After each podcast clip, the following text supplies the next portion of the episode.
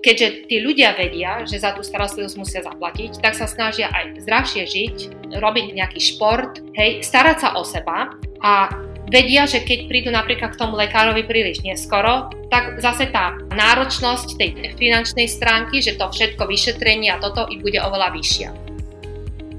Vítajte, počúvate podcast Rozhovory MD. Moje meno je Tomáš Havran a v dnešnej epizóde sa rozprávam s lekárkou, ktorá pracuje v Singapúre, gastroenterologičkou Andreou Rajňákovou. No a rozprávali sme sa o tom, aké to je pracovať v Singapúre, v Ázii. Nie je veľa lekárov z Európy, končí práve v týchto končinách. Takže nám rozrozprávala svoj príbeh o tom, ako tam začala, ako sa tam musela presadiť a takisto o tom, aký je ten zdravotný systém, v čom je iný ako ten, čo máme na Slovensku, v čom je iný prístup lekárov k pacientom, pacientov k vlastnému zdraviu a takisto dávala mnoho rád, ktoré sa môžu zísť medikom, mladým lekárom aj na Slovensku. Takže nech sa páči, toto už je rozhovor s Andreou Rajňákovou. Malá pripomienka, ak chcete mať prehľad o tom, čo sa deje v zdravotníctve na Slovensku, vo svete, v žurnáloch, alebo aké sú konferencie, granty, kurzy, do ktorých sa môžete prihlásiť, tak odberajte Report MD. Ušetrí vám to čas, budete mať prehľad a zároveň je to iba krátky e-mail, kde máte všetky informácie veľmi zhústené.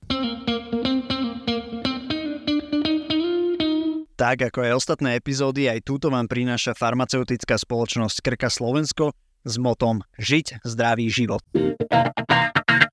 Andrea, vítam vás v podcaste Rozhovory MD. Veľmi sa teším, že vás tu máme, že sa možno niečo dozvieme o Singapúre a o tom, ako, aké je to byť lekárkou v Singapúre. Mali sme v podcaste Slovakov, ktorí pracujú rôzne v zahraničí, v Nemecku, v Rakúsku, v Británii, v USA, v Kanade, ale predsa len Singapur, Ázia je trošku iný svet, tak eh, poďme sa na to nejako vrhnúť, že ako ste sa tam vôbec dostali? Ďakujem. Uh, Dostala som sa sem asi pred 30 rokmi, keď môj manžel dostal robotu v Singapúre, mm, ktorá bola v podstate len taká ročná stáž. A hneď po skončení jeho vysokej školy sem odišiel, potom dostal to predložené, no a potom neskôr bol prijatý ako na uh, trvalý kontrakt. No a vtedy bola otázka toho, že či tu príde alebo nie, v podstate podľa toho, že či by som ja dostala zamestnanie. Vtedy ja som robila na Dererovej nemocnici, urobila som si prvú atestáciu a tak som sa rozhodla, že teda keďže už som ako atestovaná lekárka, tak by som to mohla skúsiť a tak som sem prišla. Hej, to je celkom iné zaujímavé, lebo často do zahraničia chodia rovno absolventi, ktorí teda nemajú tú slovenskú skúsenosť. Vy ju ale teda máte, zároveň už je ako asi do veľkej miery prepísaná tou singapurskou, lebo ste tam už koľko? 30 rokov? 30 rokov. 30 rokov, no ale tak um, ako to vyzeralo v tom, v tom procese, keď ste sa rozhodovali, že teda, že či tam pôjdete robiť, nepôjdete, lebo teda manžel tam dostal najprv nejaký že e, ročný kontrakt, potom dvojročný, potom dlhodobejší a to bolo také, že idem, nejdem, a ako ma tam zoberú, tak ako to bolo? No, ako pre neho to bolo veľmi dobré, pretože bola to pre neho také otvorenie sveta, veľmi dobrá pozícia, uh, niečo, čo nikdy predtým nerobil, teda nezažil, hej, takže ja si myslím, že zahodiť takúto možnosť, um, keď sme boli takí mladí, deti sme nemali, tesne po skončení, by bola veľká škoda. No a keďže on tu už 3 roky robil, ako v podstate na ten kontrakt, bol akože na, na, na začiatku to bolo viac menej len taký akože náučný ten kontrakt, potom už dostal taký kontrakt ako lepší, No a keď dostal tú možnosť, že sem príde ako na dobu neurčitú, to znamená ako na nejaký trvalý kontrakt, tak to bolo pre neho také dosť veľké pozbudenie a veľká príležitosť. No ale pre mňa to bolo oveľa ťažšie, pretože ja som žiaden kontrakt nemala. No a hovorím, že ako mladá skončená lekárka s prvou atestáciou som tiež akože ani veľa skúseností nemala ešte ale som sa rozhodla, že sem prídem, pretože keď som, sem bola, keď som tu bola za ním ho pozrieť po, po tom jeho prvom roku toho kontraktu, tak som sa v podstate spoznala s mojim neskorším šéfom cez eh, to, že som navštívila uh, jeden kongres. No už som bola akože tým mojim terajším šéfom privedená do univerzitnej nemocnice, kde som ho ešte vtedy pozor, uh, nasledovala niečo ako že job shadowing alebo nejaký internship. Ne, alebo že nedalo sa rovno ísť robiť do nemocnice, nie? Aj keď ste už mali tú atestáciu. No to, to bolo iba prvýkrát, keď som tu bola ako na dovolenke, hej. No a potom už keď on dostal ten kontrakt, tak som sa rozhodla, že skúsim to vlastne touto cestou, že som znova nakontaktovala tohto, tohto profesora a som sa ho spýtala, že či by som eventuálne mohla, teda viac menej môj manžel sa ho spýtal, lebo on sem prišiel skôr, že či by som sem mo- mohla prísť a dostať nejakú robotu. No on povedal, že no akože musím prísť a dohodni, dohodnúť sa jasný. Takže ja som vlastne z, toho, z tej derovej nemocnici odišla a prišla som do Singapuru s tým, že som išla hneď do tej univerzitnej nemocnice a spýtala som sa ho, že či mám možnosť nejakej práce a zamestnania a on povedal rozho- ro- rovno, že nie. Lebo on pozrel teda do mojich papierov a zistil, že, že univerzita z krajiny, odkiaľ prichádzam, zo Slovenska, není uznaná.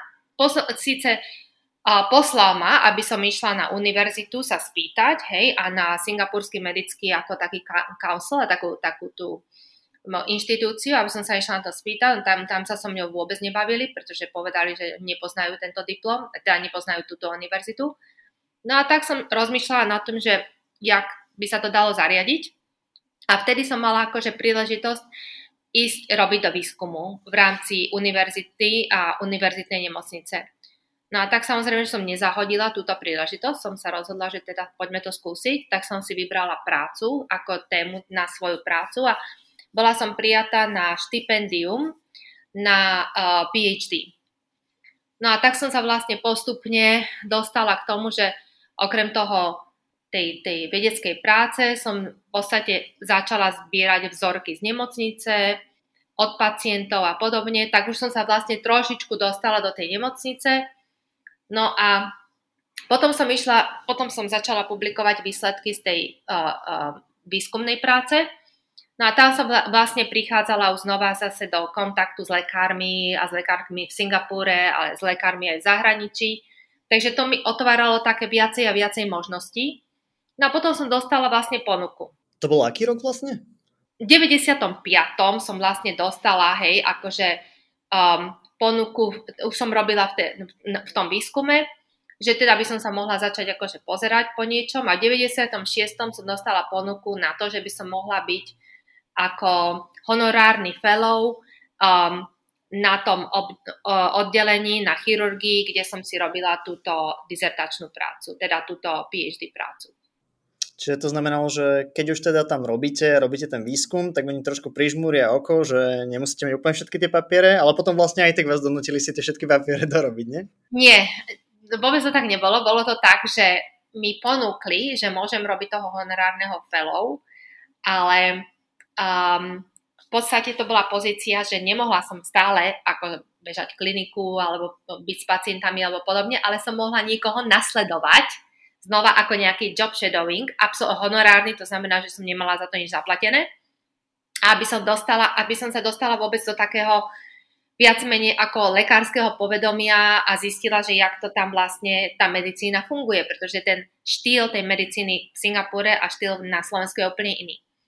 No a mi povedali, že keby som sa ako eventuálne chcela akože robiť ako lekárku alebo čo, tak mi, keďže mi neuznali ani diplom a mi neuznali ani moju atestáciu, tak mi povedali, že na to, aby som tu pracovala, tak by som musela prejsť diferenčnými skúškami a urobiť si tú atestáciu v Singapúre. Ale keďže som zahraničná a nič o mne nevedia, tak musím si urobiť aj skúšky uh, anglické. A to bolo v podstate taká prvá možnosť, kde som videla nejaké, nejakú, nejak, nejakú možnosť sa tu zamestnať. Začalo svítať na lepšie časy. A toto, toto čo spomínate, čo, že vlastne v cudzej krajine cez vedu sa človek dostane do tej kliniky, samozrejme že rokmi, že tam pracuje, tak mám pocit, že to je taký bežný celkom vzorec, hlavne aj u tých lekárov, s ktorými sme sa rozprávali, ktorí pracujú v štátoch alebo v Kanade a prípadne aj v Británii niektorí. Aké to bolo? Lebo na Dererovej na Kramároch v Bratislave ste nerobili a priori výskum, či áno? Nie. Nie, výskum som nikdy nerobila, takže som bola úplne čerstvé kúra v tom výskume. hej, bude to mňa výskumníčka, že, že toto by ma zaujímalo, že aký, mm, že ako ste to tak vnímali, lebo často lekári ako keby neprichádzajú veľmi do styku s výskumom počas školy, chcú byť klinici, chcú byť tí lekári, ktorí prikladajú ruky na pacienta, liečia pacienta, ale zrazu sa vám zmenila vlastne tá rola. A ako ste nad tým rozmýšľali, ako sa to tak nejak vyvrbilo?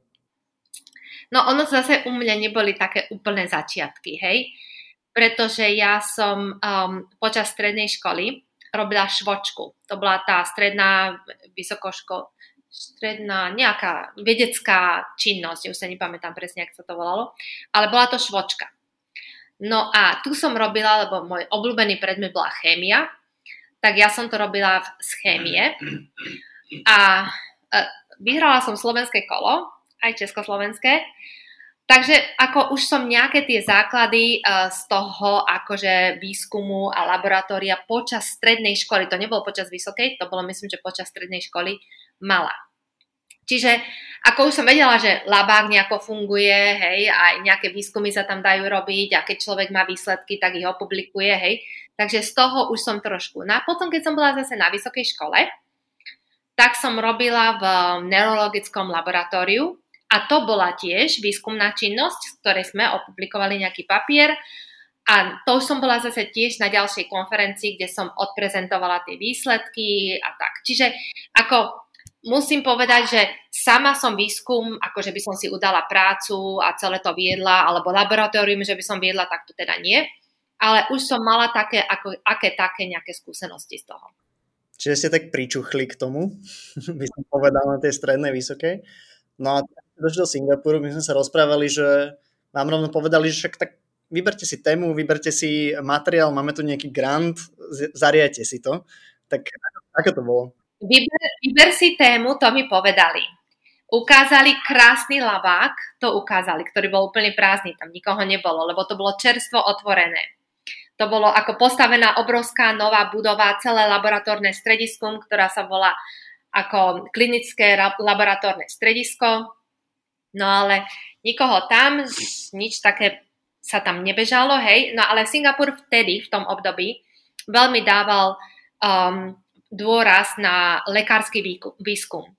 Takže keďže som si tému vybrala a som si vybrala takú tému, ktorá sa hodila akurát do singapurského ako celej, celej tej populácii, bola to akože rakovina žalúdka, tak som napísala grant a ten grant bol prijatý. Takže bol odobrený a dostali sme peniaze, z ktorého sa mohol začať ten výskum robiť. Takže to bolo dobrý začiatok.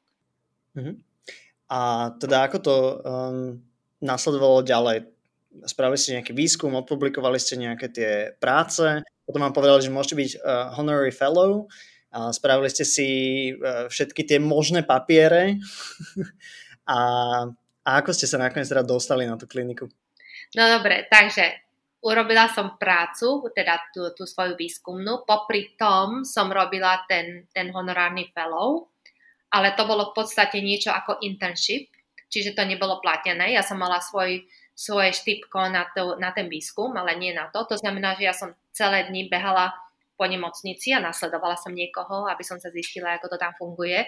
A celé noci som trávila v labáku, aby som teda bežala laboratórium, pretože musela som mať nejaké výsledky, ktoré som musela zase odprezentovať, aby ten grant mi nebol zastavený. No a okrem toho, keďže im povedali, že, že mi to aj tak nikdy nič neuznajú z tých mojich uh, uh, študentských rokov, tak som musela sa začať hlásiť na tie skúšky. No a to bolo veľmi náročné, pretože jednak som mala strašne málo času a druhák som, teda tie skúšky sú veľmi ťažké. Takže ja som najprv totiž to, bolo ešte, ešte, ešte komplikovanejšie trošku, pretože môj manžel vtedy pracoval pre americkú firmu a mu bolo povedané, že asi bude uh, premiestnený do Austinu, čo bolo vlastne centrum toho, tej firmy a že vlastne pôjdeme zo Singapúru do Ameriky. No tak ja som prvé, čo, čo som si urobila, boli tie americké skúšky, ktoré sa volajú USMLE. No ale to nebolo vôbec ťažké, to bolo veľmi jednoduché. A to sa im podarilo celkom dobre urobiť, takže by som sa dostala do takého residency program podľa toho, lebo to väčšinou odstupňujú podľa výsledkov tej, tej skúšky. A to, to mi pridalo akože na takej, ako by som povedala, odvahe. No dobre, iba že potom on, on prišiel domov jeden deň a povedal, že do Ameriky sa nejde, pretože ho urobili regionálnym predstaviteľom tuto v Singapúre, takže Amerika padla. No tak hovorím, no tak dobre, tak už to sme si vyskúšali s Amerikou, tak poďme teraz na tú, na tú Britániu. Tak, sme, tak som sa prihlásila na tie skúšky, no ale musím povedať, že ten štýl štúdia a ten štýl um, um, medicíny na Slovensku je strašne odlišný od um, britskej, britského štúdia a britskej medicíny. Čiže ja som musela začať sa učiť ten štýl, akým sa to tam učí a akým sa tá medicína tam robí. No a tak som sa postupne prihlasovala na jednu za druhou, za treťou z tých skúšok. No a keďže som nemala prax v Anglicku, tak som tam musela aj ísť. Takže ja som strávila niekoľko mesiacov aj v Anglicku, v Londýne a v Edinburgu a Aberdeen a tak, aby som zistila a, a získala tú takú nejakú hands-on tú prax aby, som mohla, aby sa mi podarilo cez tie skúšky nejako prejsť. No a keď som cez to prešla, tak ma zaradili do um, tréningu. Tak som musela ako, už som, potom som, pre, no, potom som prišla do Singapuru, urobila som aj tie singapurské skúšky, lebo to bola tá prvá atestácia singapurska tiež. No a to už nebolo také ťažké, pretože už tie, anglické už som mala urobené. No a tak ma zaradili do tréningového programu a ten tréningový program trvá ako ten prvý stupeň 5 rokov a ten druhý stupeň ďalších 5 rokov. No a po, po tom prvom urobení toho tréningového programu ma zaradili teda do toho druhého stupňa, do toho vyššieho stupňa, to už je ako niečo ako druhá atestácia, tretia atestácia a podobne. No a tam už ma začali, akože už mi dovolili si vybrať ako svoj obor, ktorý som si vybrala gastroenterológiu. Čiže ja som si urobila v podstate internú, ako veľkú internú uh, v rámci toho Anglicka a Singapuru a potom som si urobila uh, nadstavbu ako gastroenterológiu alebo špecializáciu ako gastroenterológiu.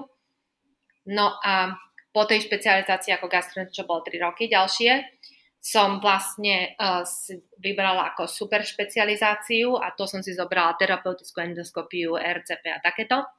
A na to ma vyslali uh, do Talianska, aby som tam uh, sa naučila niečo, čo som si myslela, že vtedy sa toľko nerobilo v Singapúre, aby som priniesla tú, tú technológiu alebo tú, tú metódu.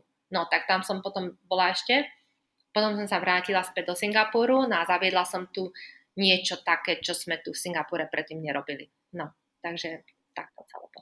Ja tak počúvam ten príbeh, tak uh, mám pocit, že to bolo aj viac ako uh, tých koľko? 30 rokov? Alebo koľko ste tam v tom?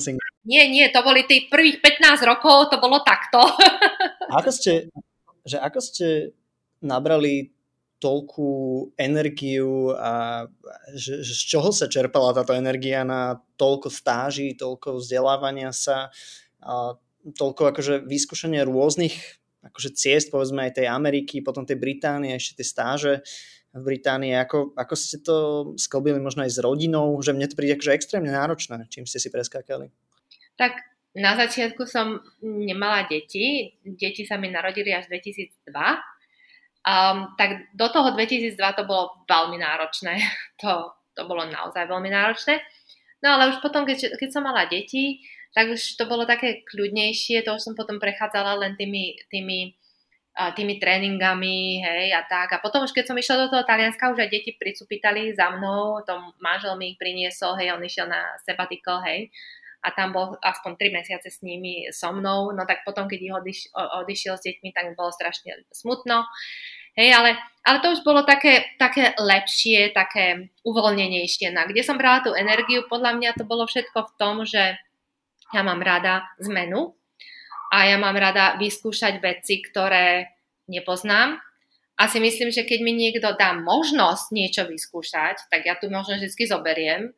No a už si poviem, že no tak čo, keby som mu nezobrala, tak by mi to bolo potom ľúto, že som to vôbec neskúsila. No a keď to náhodou nevíde, tak aspoň som si povedala, že urobila som preto všetko, hej, a čiže idem na to, na to najlepšie, že to možno to vyjde. A keď to vyjde, tak je to ako bonus a keď to nevyjde, tak som si povedala, no tak aspoň mám tú skúsenosť. Hmm, tak to ste určite v menšine, lebo väčšina ľudí má rada takéto status quo, nejaké istoty a toto je presne opak, že objavujete niečo nové, skúšate, hľadáte tú možno najlepšiu cestu alebo nejakú cestu. A to... Schodnú, schodnú cestu. Áno, áno. No, teraz zažili ste trošku to zdravotníctvo, trošku aj že dosť, pár rokov na Slovensku, potom v Singapure. A zasa, že je to ťažko porovnávať, lebo tak to zdravotníctvo na Slovensku pred 30 rokmi určite iné ako je dneska, takisto aj v tom Singapure, že nedá sa to až tak porovnávať, ale predsa len kebyže máte vypichnúť nejak také jednu, dve, tri veci, čo ste si všimli, že sú iné, jednak v tých systémoch, ale možno aj v prístupe lekárov, personálu k liečbe samotnej diagnostike, že čo, čo sú také naozaj že kľúčové rozdiely? Rozdielne všetko. Ako ja by som totiž to musela naozaj hľadať, čo je spoločné. Hej? Čiže a to je úplne odlišné. Jednak, čo sa týka singapurského zdravotníctva, tak um, je aj privátne, a je teda ako súkromné a štátne. Ale čo je naj, najväčší rozdiel, či je to privátne alebo či je to štátne, je, že singapurské zdravotníctvo, podobne ako singapurské školstvo, nie je zadarmo. Hej? A podľa mňa to je ako, ten, podľa mňa je to ten najväčší rozdiel, pretože, pretože e, zmení to prístup aj lekára k pacientovi, ale aj pacienta k lekárovi, pacienta k svojmu vlastnému zdraviu a pacienta k celému zdravotníctvu. A podľa mňa to je základ úspechu. Pretože keď ten pacient má zaplatiť aj absolútne minimálnu čiastku, pretože v Singapure je to odstupňované podľa výšky vášho platu alebo podľa um, celkovej finančnej um, schopnosti rodiny. Nie jednotlivca, ale rodiny. Čiže tam sa to bere ako ten balík na rodinu. No a tí ľudia, ktorí majú men- malý príjem, to znamená, že nemajú vzdelanie, pretože vzdelanie je tuto veľmi odstupňované. To znamená, že tí ľudia, ktorí majú vzdelanie, majú treba uh, po škole nejaké to JC alebo, alebo vysokú školu, tak majú vždy oveľa lepšiu možnosť zamestnania a lepšiu perspektívu a lepšiu kvalifikáciu a tým pádom lepšie finančné ocenenie. V Singapúre je dobrá vec, že nie je nezamestnanosť a v podstate sa neoplatí byť nezamestnaný v Singapure, pretože my nemáme nejaké sociálne výhody a podobne. Čiže v Singapure dokon, dokopy každý robí. Ale hovorím, že tá, ten plat je strašne odstupňovaný podľa výšky vášho vzdelania. No a hovorím, že zdravotníctvo funguje tak, že podľa toho, aký máte príjem ako rodina, máte zabezpečené možnosť z toho zdravotného ošetrenia. Možnosť majú každý, ale ale podľa toho idete do tej buď štátnej alebo tej privátnej nemocnice. A aj keď človek napríklad chce ísť do štátnej nemocnice, ale má veľké vzdelanie, vlastní nejaký dom, vlastní nejaký majetok alebo má vysokú školu, tak absolútne za, zo, zákl- zo zákona nemôže ísť do, to, do tej najnižšej kategórie. Musí ísť do tej tretej najnižšej alebo druhej najvyššej. To sa nebudeme o kategórii kvality poskytovania zdravotnej starostlivosti, ale plat ako keby, že výšky platenia zdravotných odvodov v úvodzovkách? Uh, nie, nie. To je, kategória je tá, že napríklad v nemocniciach, štátnej nemocnici máte 4 kategórie A, B, C, D. Ale kategória nie je to, aká vám zdravotníctvo poskytnú, ale ako máte izbu, či si môžete vybrať z jedálnička, ktorý má 20 jedál alebo 3, či máte aircon na izbe, či máte izbu sám pre seba aj s toaletou, alebo či máte či musíte uh, uh, byť so štyrmi ľudí, ľuďmi na izbe alebo osmimi, ale není to tak, že, že sa bytia navzájom, ale sú oddelené takými, takými priehradkami. Hej? Čiže každý je tam vlastne sám, ale oddelení sú priehradkami, nie ako dverami. Hej? A že či máte toaletu na tej izbe alebo nemáte toaletu. No a ten, ten človek, ktorý je v tej najlepšej, tej A kategórii, tak nie len, že má svoju vlastnú izbu, svoj vlastný telefón, svoju vlastnú kúpelku, ale si môže vybrať aj svojho vlastného lekára, svojho vlastného konzultanta. Čiže ako celé je to takto odstupňované. Ale či, máte, či tam prídete s treba zápalom slepého čreva a ste kategória C alebo kategória A, ošetrení ste rovnako. Tá operácia prejde rovnako. Čiže ne, nečakáte dlhšie, treba, keď ste C. Ale rozdiel je v tom, že to C si nemôže vybrať svojho konzultanta, ope, ož, bude ho operovať mladý lekár.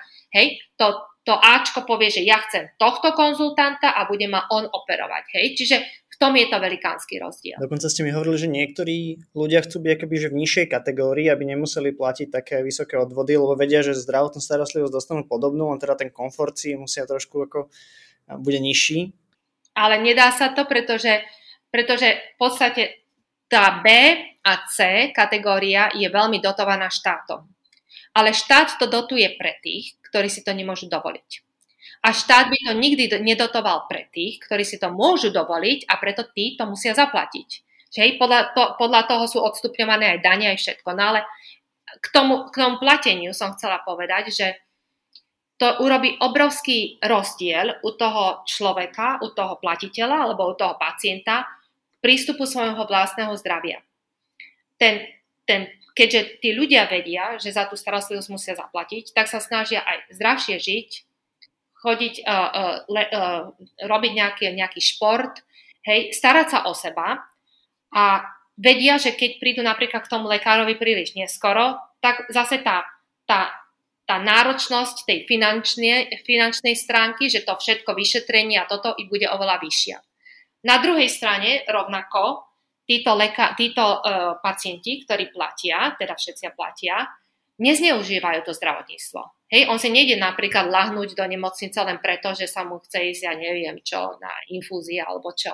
To také neexistuje niečo, hej? A pretože to znamená, že... finančnú incentívu, že platí aj v tej najnižšej kategórii pár eur. Presne, čiže, čiže tá najnižšia kategória, aj keď má zaplatiť 20 dolárov, je to pre neho veľa. Ale si to sakramensky roz, rozmyslí, že či to chce platiť a či tam chce ísť len kvôli tomu, že mu nič nie je, alebo sa bude radšej starať o svoje vlastné zdravie a predísť nejakým tým predíditeľným chorobám. Máme často taký pocit, a možno to aj niekde je pravda, neviem, a skúste mi povedať, že aké to v Singapúre, že keď je zdravotníctvo keby takto veľmi nastavené cez tie ekonomické incentívy, povedzme, že tak viac orientované, alebo postavené na tom trhu, že teda pacient má nejaké ekonomické incentívy, aby chodil, nechodil, koľko platí a, a podobne, že to môže byť znevýhodňujúce pre nejaké nižšie zárobkové skupiny, respektíve na nejakú akože dostupnosť zdravotnej starostlivosti pre tých, ktorí nezarábajú dostatočne. Že vidíte to tam, nie je to tak? Ako, ako to vnímate? Rozhodne nie, pretože tí, čo napríklad nezarábajú dosť, tak čo sa týka tej zdravotnej starostlivosti, oni vôbec nerozmýšľajú o tej privátnej praxi. Oni, eh, keď potrebujú mať eh, lekára prvého kontaktu, tak idú, idú na obvod a to sa volajú polikliniky. Na tie polikliniky, teda to je na trest pacientov, to musím uznať, ale tam tá cena za to o, o, o, o videnie lekára je strašne nízka. Hej? Čiže napríklad na tej poliklinike on je schopný vidieť ten lekár aj 100 pacientov za deň. Čiže tam to ide, hej, on sa nevenuje pacientom, neviem jak strašne dlho, ale vidí všetky tieto urgentné prípady a, a takých ľudí, ktorí potrebujú vidieť lekára. Tí, čo sú chronici napríklad, a tiež si teda nemôžu dovoliť ako privátnu prax, tak to majú zariadené tak, že chodia napríklad na sledovanie ako napríklad odbery krvi alebo čo, vždycky ráno a to urobí sestra, hej, čiže preto ten lekár nemusí byť. Sestra vyberie ich chorobopis a podľa toho zistí, že či treba predpísať ďalšie lieky, lebo vždy dajú lieky, čo ja viem, na nejaké 3 mesiace alebo 2 mesiace podľa toho, čo potrebujú, keď sú to títo chronici.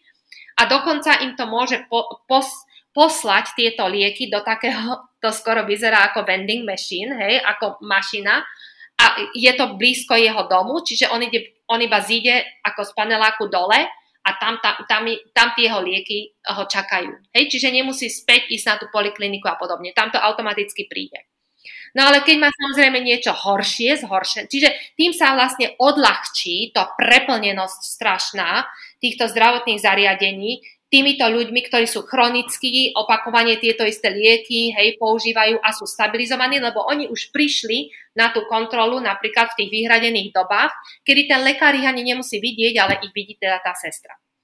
No a potom títo ľudia, e, ale keď potrebuje samozrejme, že vidie lekára, tak sestra samozrejme prepošle k lekárovi. No a potom títo viacej akti- e, akutní pacienti teda vidia toho lekára na tej poliklinike, pokiaľ sú to neplatiteľ, teda nie neplatiteľia, ale sú z tej nižšej uh, platobnej uh, kategórie. No a keď tá poliklinika napríklad zistí, že ten, že ten pacient potrebuje ísť do nemocnice, tak oni zavolajú okamžite ambulanciu a okamžite z tej polikliniky ten pacient je prenesený do nemocnice. Hej, a tam už teda ako normálne je prijatý a všetko. Pokiaľ ten pacient je stabilný a nepotrebuje ísť do nemocnice, tak mu dajú odporúčanie k špecialistovi do ambulantnej starostlivosti, že treba spotrebuje vidieť endokrinológa alebo gastroenterológa a podobne a to urobí zariadi tá poliklinika.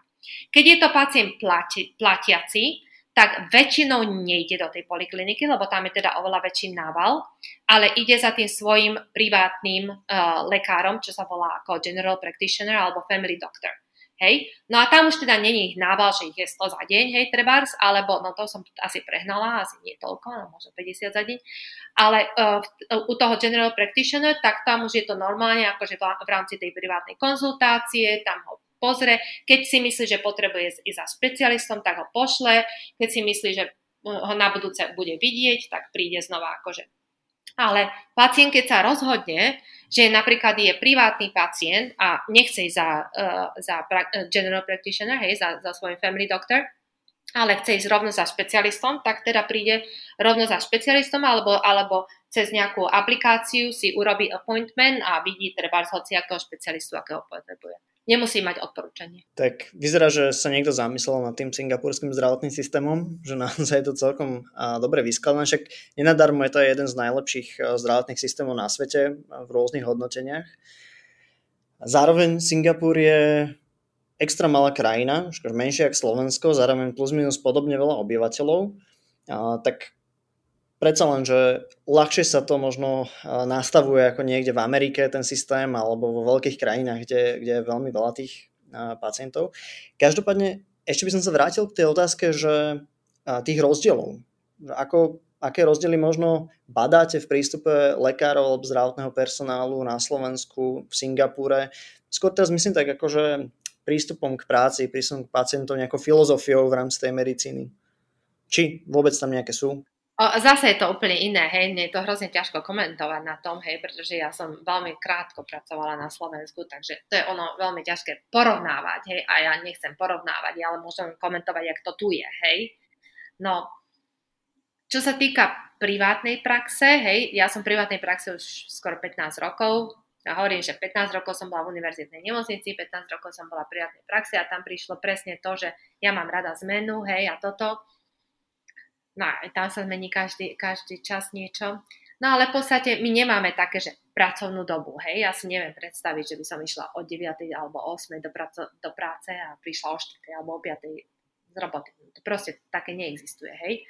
Čiže tuto v privátnej praxi pracuje fakt každý, každý deň. Hej, a možno, že to znie úplne strašne a nadsadenie, ale naozaj je to tak. To znamená, že keďže ja bežím momentálne túto prax, tak ako ja mám zodpovednosť za tých pacientov a ten pacient chce vidieť mňa a nechce vidieť môjho kolegu z inej nemocnice a podobne, hej, lebo on si vyberie a príde za mnou, hej, čiže ja si neviem predstaviť, že by som mu sobotu alebo nedelu povedala, no vieš čo, tak ako choroba sa nosí len od pondelka do piatku a sobotu, nedelu ja ťa neuvidím, ale môžete uvidieť niekto iný a potom zase ja v pondelok prídem, hej, no tak si poklepe po hlave a sa spýta, že, že či som padla, padla z jahody, hej. No tak proste akože táto časová obmedzenosť alebo neobmedzenosť to proste neexistuje, hej? ale tu sa nad tým akože nikto ne, nezastaví, hej? nepozastaví, lebo je to normálne, hej. Čiže ja ráno idem veľmi, veľmi skoro do roboty, hej, ja si urobím tú vizitu ráno a potom idem na kliniku, pozriem pacientov, odskočím si urobiť tie endoskopie, potom sa vrátim späť na kliniku, kúknem pacientov, idem do, do nemocnice, urobím vizitu, hej, a idem domov. No ale tak hoci kedy mi zase nemocnica zavolá, hej, že mám pacientov a to som nie na službe alebo pri službe, hej, ale keď pacient príde na príjem a povie, že chce vidieť Andreu, hej, no tak ako, tak z príjmu Andreu zavolajú, no Andrea teda si to odskočí a vidí ho, hej. No a sobotu, nedelu je to úplne presne tak isto, hej, pretože sobotu ja mám normálny deň ako na, na klinike a znova mám ako tento svoj klasický kolobeh. No a potom v nedeľu to mám urobené tak, že v nedeľu vlastne idem pozrieť len tých pacientov, ktorých mám prijatých do tej nemocnice a pozrieť, či je všetko v poriadku, hej. No ale tak je to aj cez štátny sviatok, tak je to aj proste stále, hej. No a Jediný problém je, keď ste v privátnej praxi a máte akože dovolenku alebo čo, tak teda vás musí kolega zastúpiť a vtedy to príde, prídu presne tie isté otázky, že, že kde som ja a prečo ho vidí niekto iný a podobne. Hej, no. A čo na to nejaký, že zákonník práce singapurský a podobne, lebo mne to znie ako, že veľmi neludské podmienky, v ktorých takto človek robí, alebo je to, že si ste si to proste vybrali a ste k dispozícii 365 dní v roku? No, ľudské, neludské. Um, na to zákon nie je, pretože um, vy bežíte tú privátnu prax a môžete si samozrejme na dvere vypísať, že od, zatváram o 5 a nie som kontaktovateľný. Čo by to pre vás znamenalo v, v, normálnom, v normálnom živote je, že teda keďže není kontaktovateľný dneska po 5 a nebude zajtra možno po 4 a podobne, no tak ja k nemu viacej neprídem. Čiže potom si celú privátnu prax môžete dať za klobúk pretože stratíte všetkých pacientov, pacienti vám nebudú veriť, pretože vedia, že sa na vás nedá spolahnúť.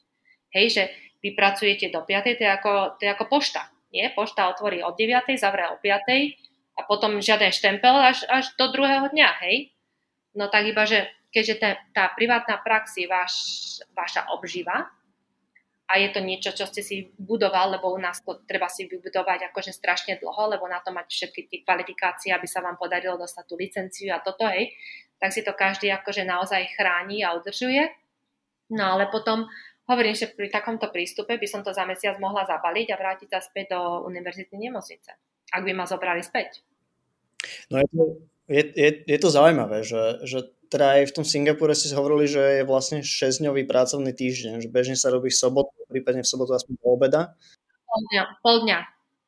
Pol dňa to väčšinou, väčšinou je to akože v štátnych inštanciách, e, inštitúciách je to do jednej, áno, ale v privátnej praxi, alebo keď máte aj svoj vlastný hociaký podnik alebo čo, tak to beží dovtedy, dokedy teda ako robota je, hej, a môžete zaplatiť tých ľudí ako overtime, hej, samozrejme.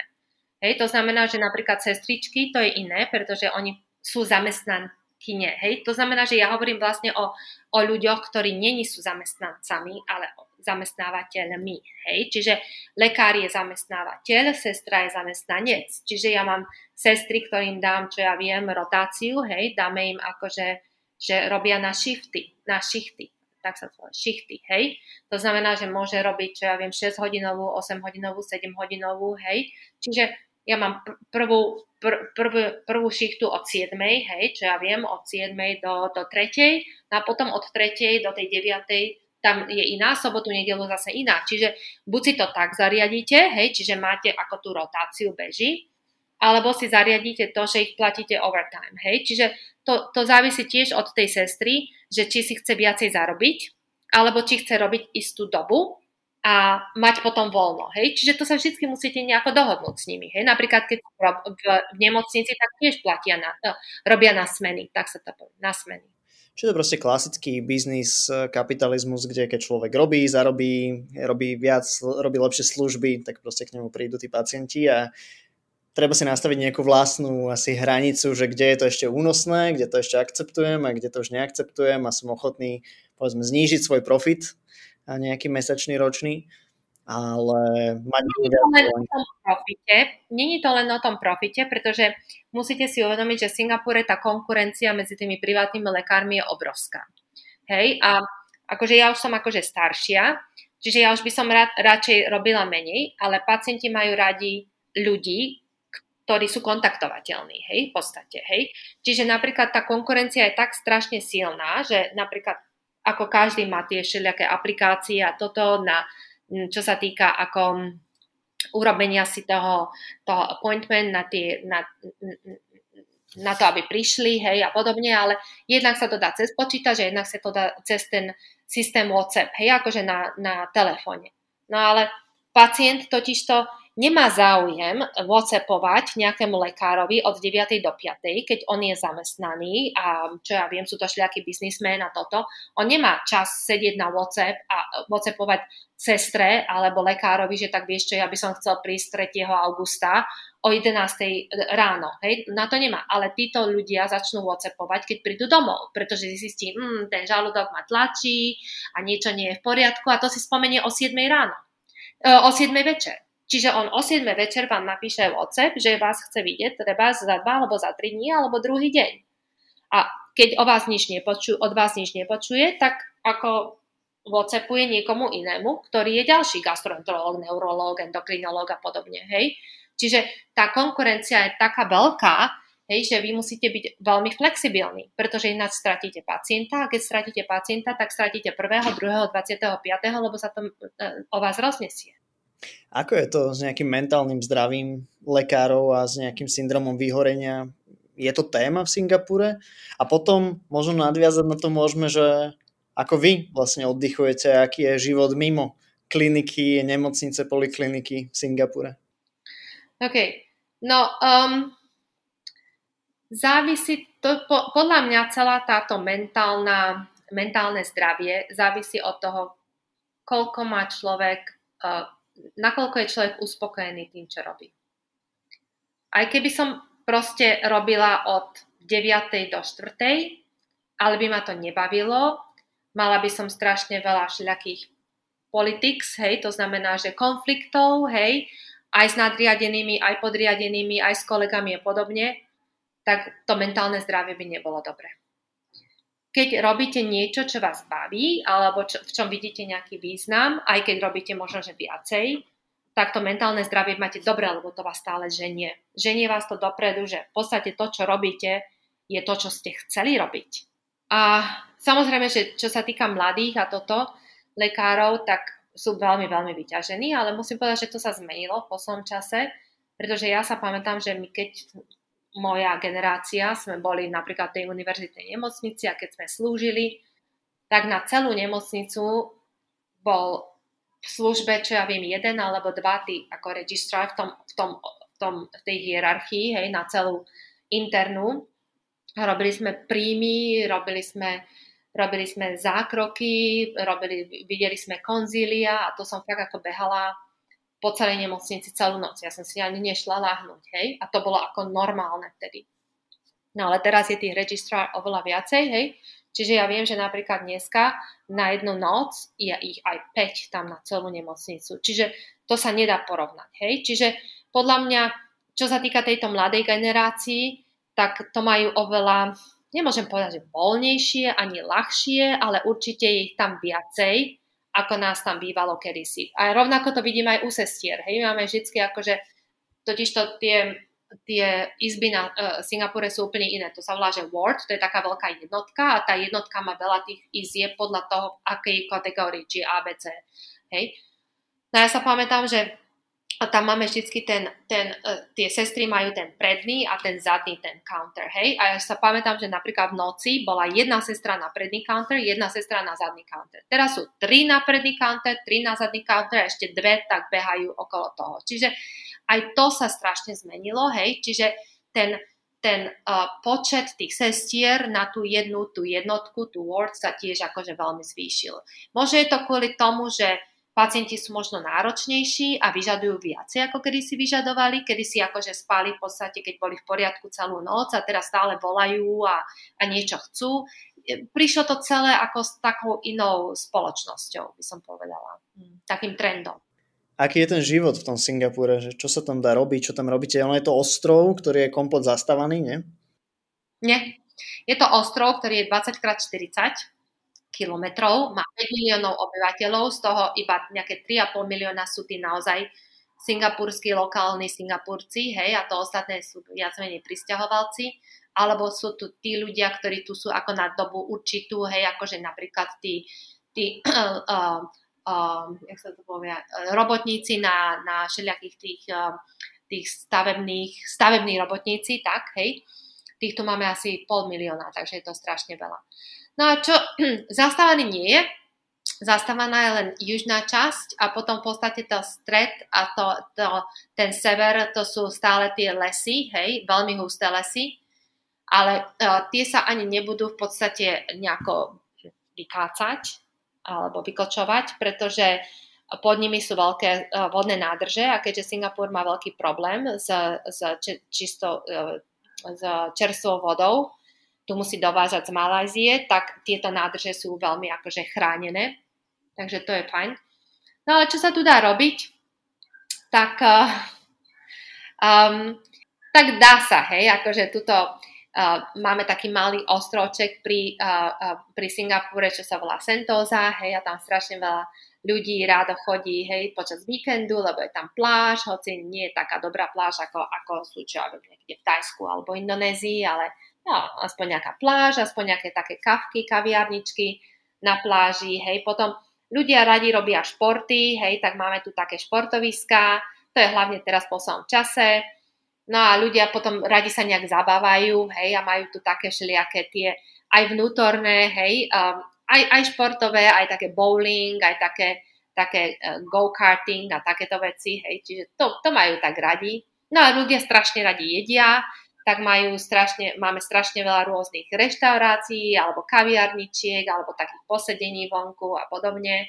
Hej, takže to ich tak zaujímalo. Ľudia kedysi radi, radi chodili a nakupovali, hej, ale teraz sa všetko robí online, takže tých nákupných centrách to veľmi cítiť, že už to nie je také, ako napríklad, keď ja som prišla. A tak ako u nás e, často ľudia chodia, že na víkend do Viedne, do Prahy, do Budapešti, tak tam sa bežne chodí do Malajzie, do Indonézie a tak, že... Do Malajzie, do Bangkoku, ako Kuala Lumpur alebo JB, ako e, e, Johor Bahru, to je tuto rovno cez, cez hranicu, alebo do Bangkoku, alebo do Hongkongu.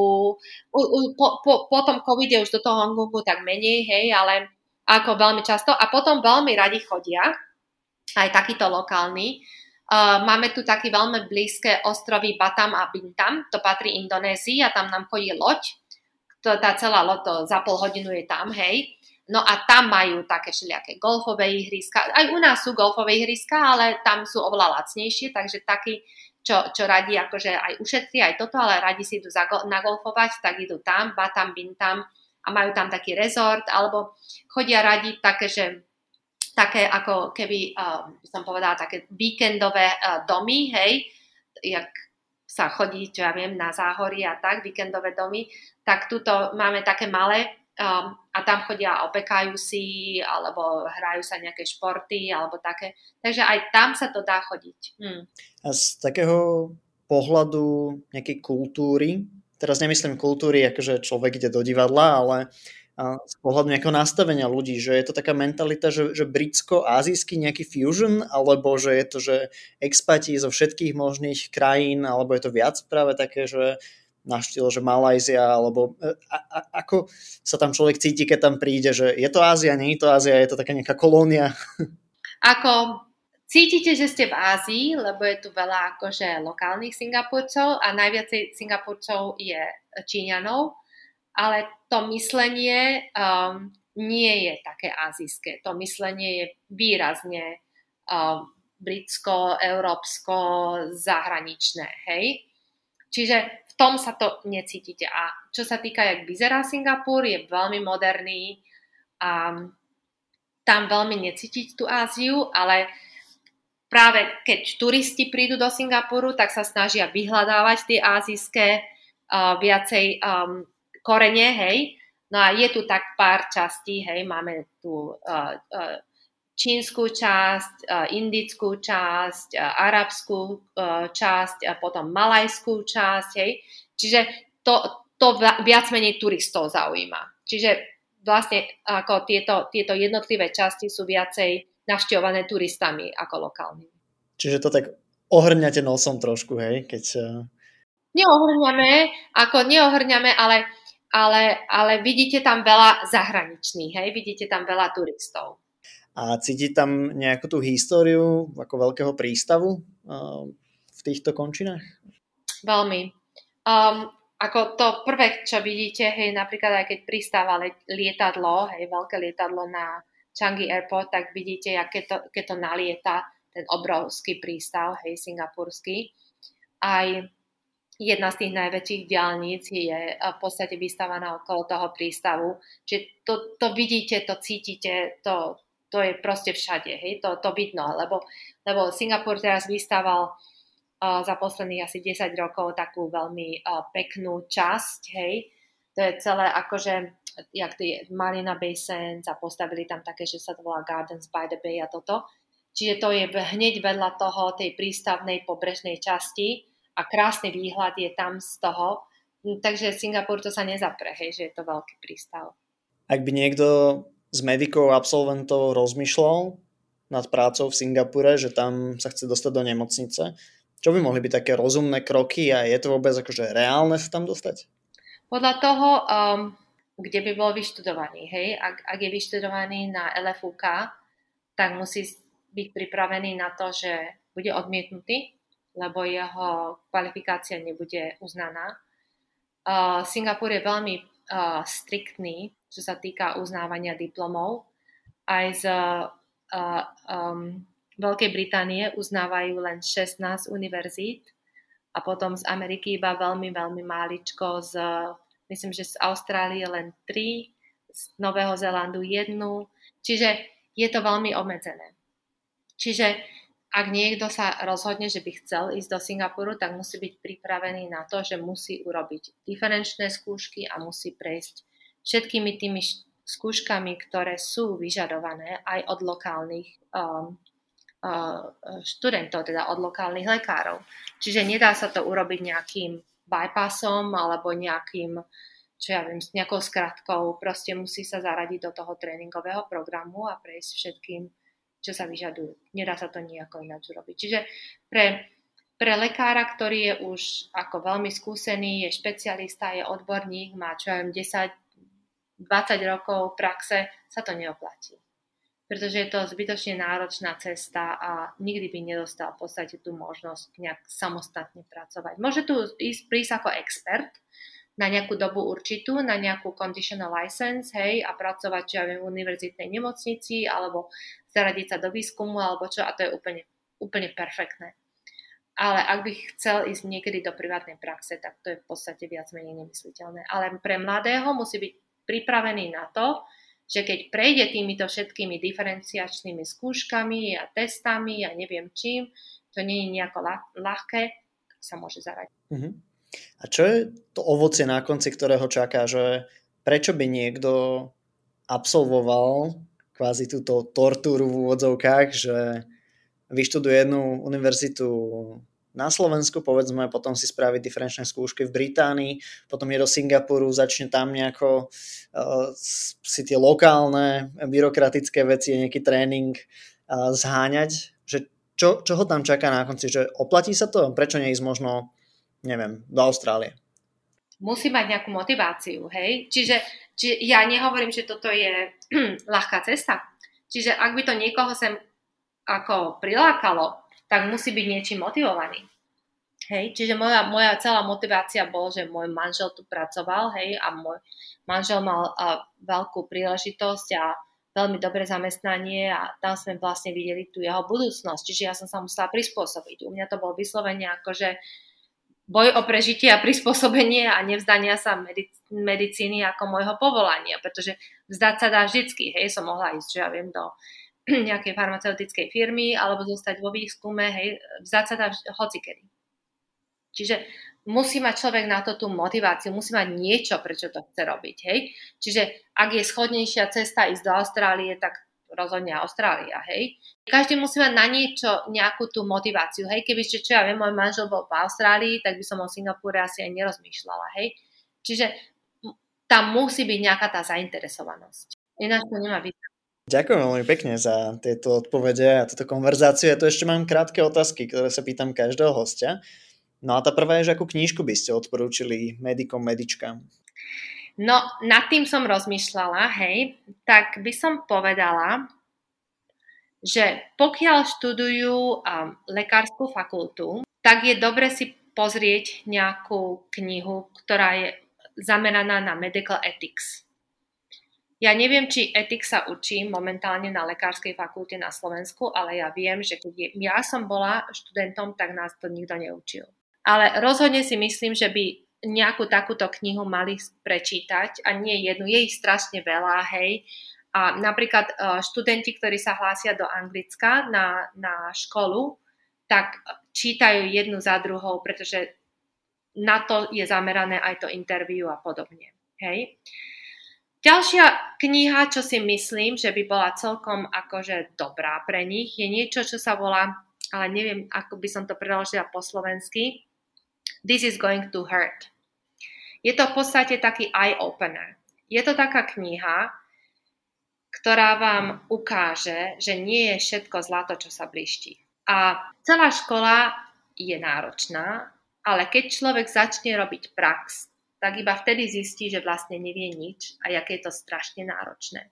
A ja musím povedať, ako ja tým absolútne súhlasím, hej, ja, ja si myslím, že keď som robila doma tú internú atestáciu, tú prvú atestáciu, tak som mala veľmi ako dobrý čas, hej, ako ja som to mala hrozne rada, bolo mi hrozne dobré, som sa veľa naučila a som, mi to nepripadalo, že prechádzam nejakým strašným hurdle a že to bude niečo strašné. Ako to bolo úplne fantastické. Ale keď som začala robiť tu, tak až vtedy som zistila, že je veľmi jednoduché odísť. Ne, ale vždy som si povedala, že odísť môžem hoci kedy, tak to ešte vždy trošku skúsim a uvidím. Hej, odísť sa dá vždy.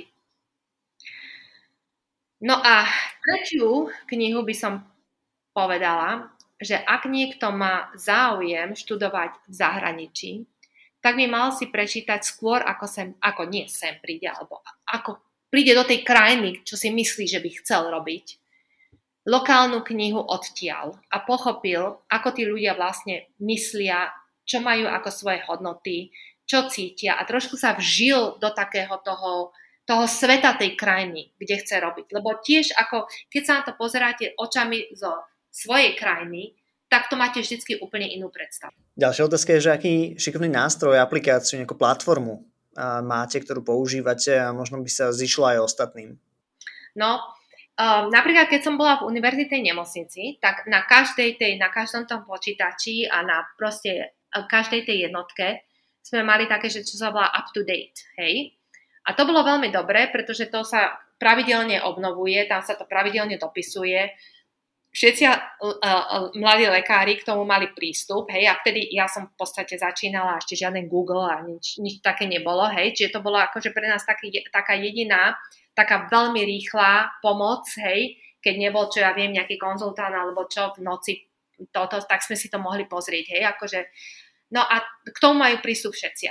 No a keď máte tiež napríklad na telefóne nejaké možnosti všelijakých aplikácií si namontovať, tak taký, že ja som to tiež používala dlhé roky, volá sa to, že Hippokrates, hej, a som to mala rada, lebo som si mohla pozrieť hlavne, čo sa týka liekov uh, počas tehotenstva, počas breastfeeding alebo nejaké interaction alebo tak, takéto side effects a podobne. Čiže to som mala rada. A čo momentálne používam, to mi chodí stále na e-mail, to sa volá Medscape.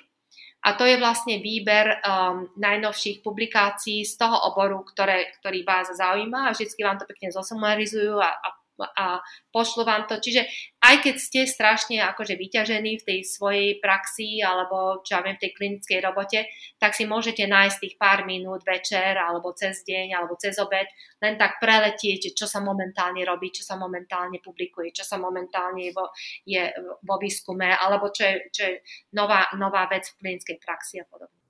Čo nové sa akorát učíte? To ja už skôr učím, ako sa učím, hej, ale učíme sa každý deň, hej, každý deň sa niečo nové pritrafí, čo, čo, pre vás vidíme aj prvýkrát. Ale čo momentálne sa tu robí veľa, je to zavádzanie tej uh, AI, hej. No a keďže ja robím veľa akože tých endoskopí, tak učíme to AI, um, v podstate, ktoré normálne už sme zaviedli v niektorých nemocniciach, teda v podstate majú to všetci, ale stále to ešte nepoužívajú, pretože je to v plienkach, hej, na detekciu všelijakých polipov a tých lézí v žalúdku a v čreve a podobne. No ale to treba tiež vytrénovať, pretože keď máte AI, ktorú nemáte dobre vytrénovanú, tak vám identifikuje každý malý bump ako polip, hej, a keď ju máte zle vytrénovanú, tak žiaden polip nevidí, hej. Čiže toto momentálne akože dosť robíme a sa snažíme ako vychytať tie všetky muchy, aby to fungovalo tak, ako by to malo. Akurát by ste mali pre zaneteného medika, medičku, ktorí sa krát prechádzajú štúdiom?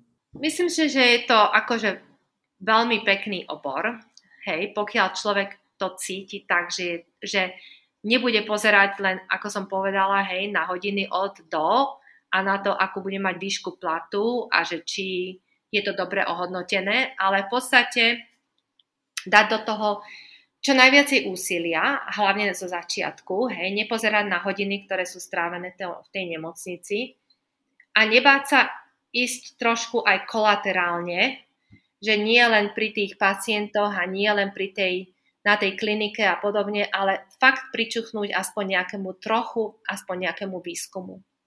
Pretože ja si myslím, že ten výskum hrá strašne dôležitú úlohu a len len vďaka tomu sme tam, kde sme a len vďaka tomu mnohí ľudia dosiahli to, čo dosiahli.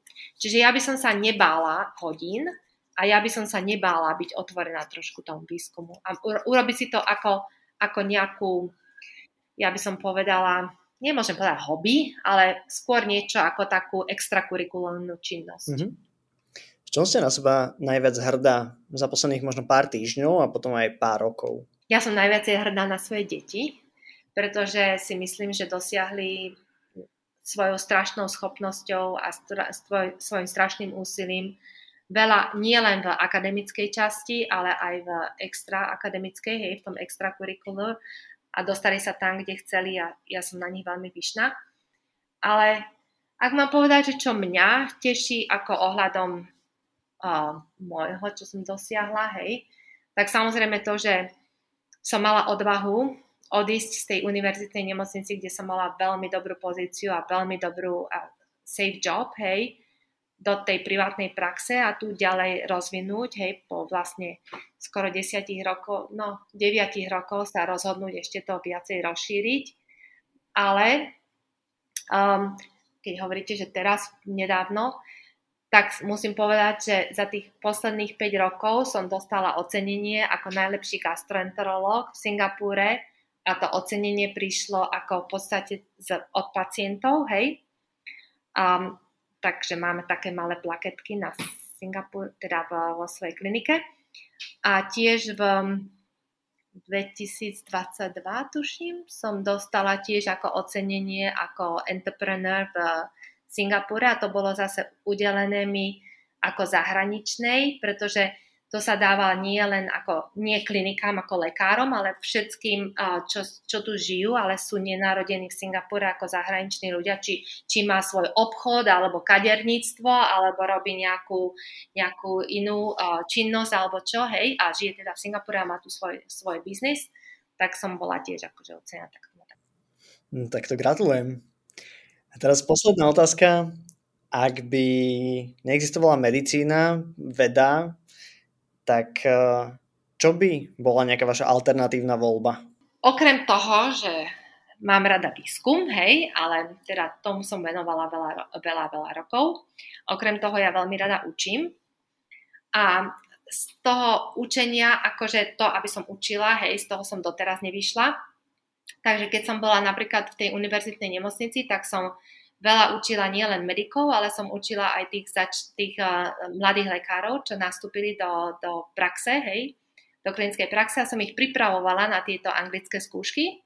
Aj som skúšala na tom a um, učila som aj mladých uh, gastroenterologov a mala som, uh, teda urobila som takú, také uh, uh, endoskopické um, náučné centrum, kde chodili aj akože mladí um, Singapurci a mladí uh, lekári z um, okolitých krajín sa učiť rôzne endoskopické uh, zákroky, výkony a podobne. No a keď som prišla do privátnej praxe, tak som pokračovala v tom, a založila som si tiež, že mám veľa akože um, nie medikov, a aj medikov, aj, aj tých, čo sa hlásia na medicínu, aj medikov, alebo, alebo takých čerstvo skončených ako na stáži. Hej? Čiže veľa organizujem tieto internship a som ešte pred covidom som robila v podstate spolu s tými medzinárodnými um, školami kde som si vždy brala cez tie letné prázdniny, alebo keď sa hlásili na medicínu, alebo robili tieto uh, medzinárodné um, tie uh, uh, uh, jak sa povie, letné praxe, tak som ich vždy akože im uh, ich zobrala, hej, tak niekoľko týždňov, hej, boli po, podo tak vždy to mali radi, takže myslím, že keby že som nerobila lekárku, tak robím buď by som niečo učila, na vysokej škole učila, alebo niečo také. Ak by nejakí slovenskí študenti chceli prísť na stáž, dá sa to? Prípadne ako vás kontaktovať alebo koho kontaktovať? Ja som mala, viacero ľudí sa pýtalo, ale bohužiaľ oni si to vždy predstavovali tak, že oni budú mať tú stáž zaplatenú. A čo sa týka zaplatenej stáže, to im ja neposkytujem. Čiže ak majú, ak majú um, ak chcú, môžu prísť ako intern, alebo môžu prísť ako job shadowing, alebo môžu prísť kľudne na stáž, ale nemôžu čakať, že ja im proste budem môcť poskytovať nejaké financ- financie. Hej? Čiže ako niekoľko zo Slovenska sa prihlásilo, ale s tým, že mali úplne iné požiadavky, a, ktoré som ja nemohla akože e, im splniť. Ale tí ľudia, ktorí sem chodia aj z Anglicka, alebo z, teraz prišiel z Holandska a prišiel, prišla jedna z Ameriky, robil z Bostonu, hej, tak oni prídu na to, aby získali skúsenosti, ale nie, aby si zarobili. Hmm. Takže môžu vás kontaktovať niekde na mail alebo... No, bez problémov. Jasné, perfektné. A moja web stránka je, hej, čiže cez, cez web stránku sa mi veľa ľudí uh, ozýva. Čiže keď si vygooglujú, hej, moje meno a moju kliniku, tak tá, tá diel sa mi vždy uh, ozvú.